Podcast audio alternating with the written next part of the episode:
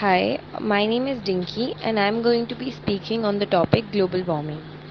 Global warming is a gradual process of heating of Earth's surface and whole environment including oceans, ice caps, etc. The global rise in atmospheric pressure has been clearly noticed in the recent years. According to the Environmental Protection Agency, in the past century, there is increase in Earth's surface average temperature by around 1.4 degree Fahrenheit. It has also been estimated that global temperature may increase by another 2 to 11.5 degrees Fahrenheit in the next century. The causes of global warming are that some there are some natural causes and some are human made causes. The most important cause of global warming is greenhouse gases which are generated by some natural processes as well as human activities.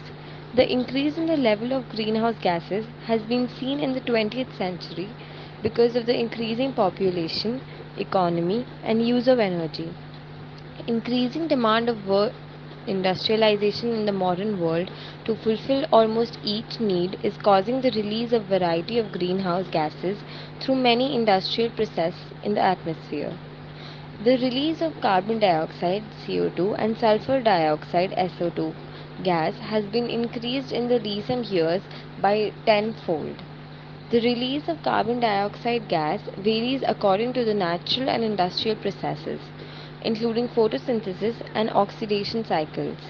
Methane is another greenhouse gas released in the atmosphere by an anaerobic decomposition of organic materials. Other greenhouse gases are like oxides of nitrogen, uh, halocarbons, chlorofluorocarbons, chlorine and bromine com- compounds, etc. Such greenhouse gases get collected to the atmosphere and disturb the radiativity balance of atmosphere. They have capability to absorb heat radiations and cause warming of the earth's surface. Another cause of global warming is ozone depletion, means declination of ozone layer over Antarctica. Ozone layer is declining day by day by increasing release of chlorofluorocarbon gas. It is a human generated cause of global warming.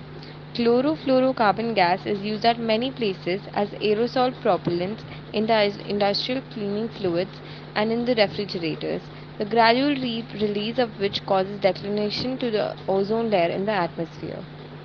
Ozone layer causes protection to the Earth's surface by inhibiting the harmful sun rays to coming on the Earth. However, gradually declining ozone layer is the biggest indication of increasing global warming of the Earth's surface.